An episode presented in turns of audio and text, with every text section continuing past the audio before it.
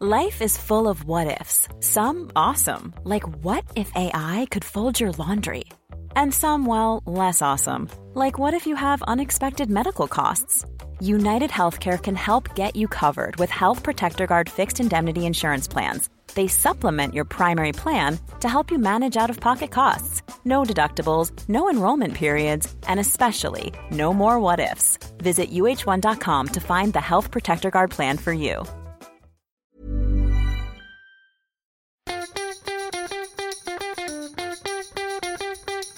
From Barangaroo Studios, the AusBiz COB is the key stuff you need to know about the day in business and finance.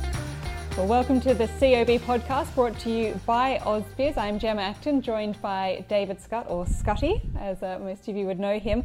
Look, a pretty uneventful day today on the markets. I love the markets. I don't often find them boring, but today it was hard to get too animated. Yeah, it was a bit like a wet mop. I uh, didn't want to get out of bed, the market. Uh, just uh, opened, opened down fractionally and then meandered between gains and losses, and that didn't really go anywhere. And then eventually had a late spurt of buying into the close, helped by a bit of a bid in the miners and also the banks. But realistically, uh, no, it was a really sort of fatigued session. Suggests not only that people are tired, but maybe also the uh, the market is tired as well. You, you, literally stole my adjective. I was about to say, do you think there's a sense of fatigue setting in? I mean, it's been such a momentous year for stocks. That huge, you know, more than one third sell off in February, March. That incredible rally for many of the companies that suffered the sell off and now we're all just a, a bit worn out mid-year. Yeah, I think so, and, and, a lot of people have already made their bets for uh, for the second half of the year. So, and when you see it comes to fruition, obviously we had a big rebound uh, risk appetite and, and, asset crisis in general. But uh, I think people are really now starting to go and with sit back and go, well, no, have our bets come to uh, fruition? Are they right? Uh, so at the time being, there's not really anyone willing to go and make a, a bet one way or another as to what way markets are going to go besides sideways. Um, big week ahead next week. We've got, of course, the mini budget update from the Treasurer. Now, there's been an extraordinary amount of uh, fiscal and monetary stimulus. Uh, very few people, I think, think it's uh, too much being spent in a, in a, bid to get the economy going again. But is it working? You know, is, is it too little, too late? Is it just too difficult to stimulate um, what's can seem at sometimes like a bit of a dead body. Yeah, well, it does feel like a bit of a zombification of the economy. We know lots of people have written about zombie firms. Uh, you'd also argue that uh, the household's a zombie at the moment. So many people are sitting at the moment on, uh, on JobKeeper and Job uh, Job Seeker, uh, the increased payments. I'm sure a lot of people wouldn't want to be on those payments, but that's the honest, brutal real- reality that we're dealing with. I also wonder whether some of this uh, you know, stimulus has crept into the markets now and actually having a zombification of financial markets. So we're mm. just talking about how dull it's been today, and it's realistically, apart from a few pockets of excitement here and there, it's really been a mundane, Monday time.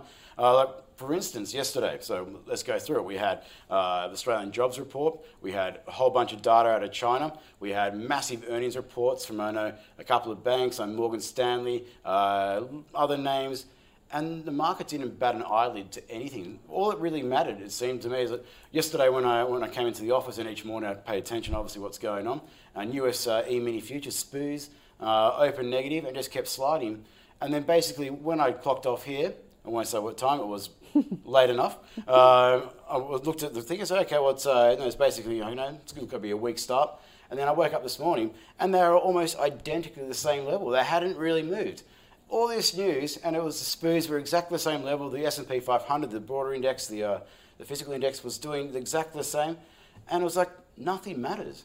Uh, whether it's good news or bad news, it just seems to be this meandering kind of flow at the moment uh, where nothing really matters. Now, I've also felt that uh, when there has been something that has excited the market, and you're right, it needs to be something quite extreme, there's been quite a quick uh, reversal. The market's reacted and then worked its way back quite quickly to where it had been meandering along before. Yeah, Moderna news this week. Now, we've had umpteen uh, vaccine trial results from that company, uh, and each time it gets uh, the market excited. But I've, I do not know about uh, you guys out there listening, but certainly it feels like the reaction function to that news is becoming smaller and smaller and smaller.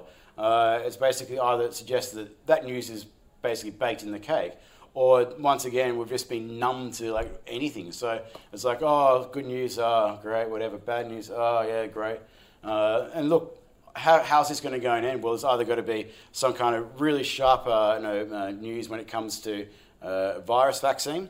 It's going to be either uh, something really terrible happens in the economy and all the people start doubting what's going on with fiscal stimulus and central bank stimulus, or it's going to be a policy mistake. I can't see anything else bar those things actually upsetting this current you know, you know, meandering pattern we're seeing at the moment. Well, time will tell. I did read quite a sobering report yesterday um, from CreditorWatch looking at how many businesses have had to extend their payment terms, and uh, it's it's shot up through the roof. Now, the question, of course, is is that just a temporary thing to make it through this situation until they can catch up on, on the problems early this year, or is it really a you know a bad signal about uh, zombified companies having to face their moment of reality in the not too distant future. Sure. I don't know about you, Gemma, but certainly I'm, I'm looking to the end of the year with a bit of trepidation about what, what lies ahead. I know people are talking about extending things and the like, but uh, that might not be enough for a lot of businesses. They might just say it's the too high basket. We're already, you know, we've bled too much money.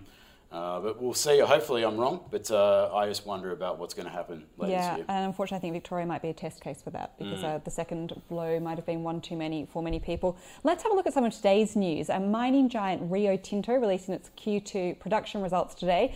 Um, again, not, not not a lot of drama here. Um, effectively, they say they're on track to meet their forecasts, but caution that a second wave is a key economic threat. Let's have a listen to what a couple of analysts today had to say on the matter. First up, we had Junbei Liu from Tribeca.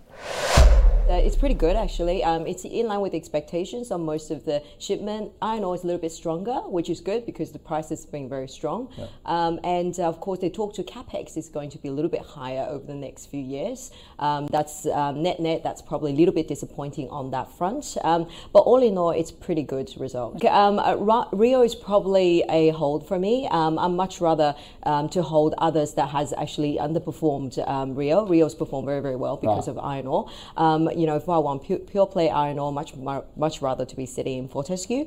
Um, at upcoming results, you should expect very strong dividend pot- potential for um, special dividend as well. Um, and also, I prefer BHP just with better asset over right. medium term okay. Um, outlook. Right. Yeah. This was pretty much in line, and you know it just shows you how strong the iron ore price has really been, yeah. um, and that's been the big driver. I mean, ninety percent of their earnings comes out of iron ore. Yeah. Um, I don't know why they just don't float off the rest and do what BHP did. If you look at Fortescue, this is just a cash generating machine. So if, if you want to have that iron ore exposure, you'd much rather go with Fortescue because they've got a, a really good record yeah. of paying shareholders not only ordinary dividends, interims, finals, but also specials. For us, Fortescue is a better pure play because it is pure play, whereas Rio's, although it's 90% of its earnings come from iron ore, it's got all those distractions for 10% of earnings. That was Henry Jennings from Marcus Today giving his views on Rio Tinto. Now, usually on a Friday afternoon, I say, fantastic, we can go away and relax until Monday. But you can't if you're an EU leader or indeed a G20 leader this weekend. Um, David, tell us, is, is there much risk uh, uh, you know, Im- embedded into the EU leaders meeting for the first time since February? Well, Gemma, you know just as well as me that there's always risk when you're involving European leaders. So, discussing this uh, euro area uh, relief package, you know, 750 billion euros in 27 grants. leaders. Yeah, 27. 27 countries. Yeah, so well, they'll get something done eventually, maybe. You know, we always know they get it done in the last minute, but whether it happens this weekend is questionable. But uh, 750 billion euros in loans and, uh, and pledges primarily to, uh, to southern states have been hardest hit by this pandemic. A lot of those have been hit by tourism, uh, obviously, as we know here in Australia.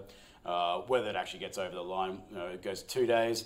Uh, the frugal four, the other northern states who uh, don't want to go and, uh, and share the, the burden, the fiscal responsibility of this package, still don't look like they're going to go and join in. But ECB President Lagarde last night during her press conference basically let the cat out of the bag, saying, well, she's fairly confident there'll be a strong package brought forward. So we will see, but uh, you never know. It is Europe. It is dysfunctional. There's always a risk that they might go and uh, go away in tears. There'll be a blow up, and then we might have some uh, some action. Maybe there'll be some uh, volatility when we start uh, on Monday morning.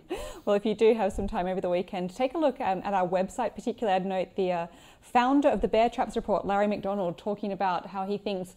Uh, value stocks are going to have their day in the sun once again, that uh, the growth train is over. Uh, I've, heard that, that I've, heard, I've, heard, that, I've heard that a couple of times over, more than a couple of times, should I say, over the past decade. And growth seems to keep going, but certainly uh, there's a lot of ratios out there. And I think anyone who's out there looking, uh, not only does, uh, does valuations look stretched, but some of the recent price action, the participants who will be moving into this space, there are always early warning signs. I've written about this in the past that uh, sometimes they, uh, they give you a fairly good guide as to what's likely to happen in the near term. So proceed with caution. Uh, plenty else on our website as well, looking at real estate, looking at some previews for earnings season, of course, checking in on those metals, extending that Rio Tinto story further. How much more can iron ore run up? Um, so, plenty there for anybody who has some spare time over the weekend. In the meantime, David, I wish you a wonderful weekend. And so you, Gemma. And uh, I think it's time to go and uh, grab a drink. It's Friday afternoon, so probably about time. Thanks for joining us. That was the COB brought to you by Ausbiz. See you next week.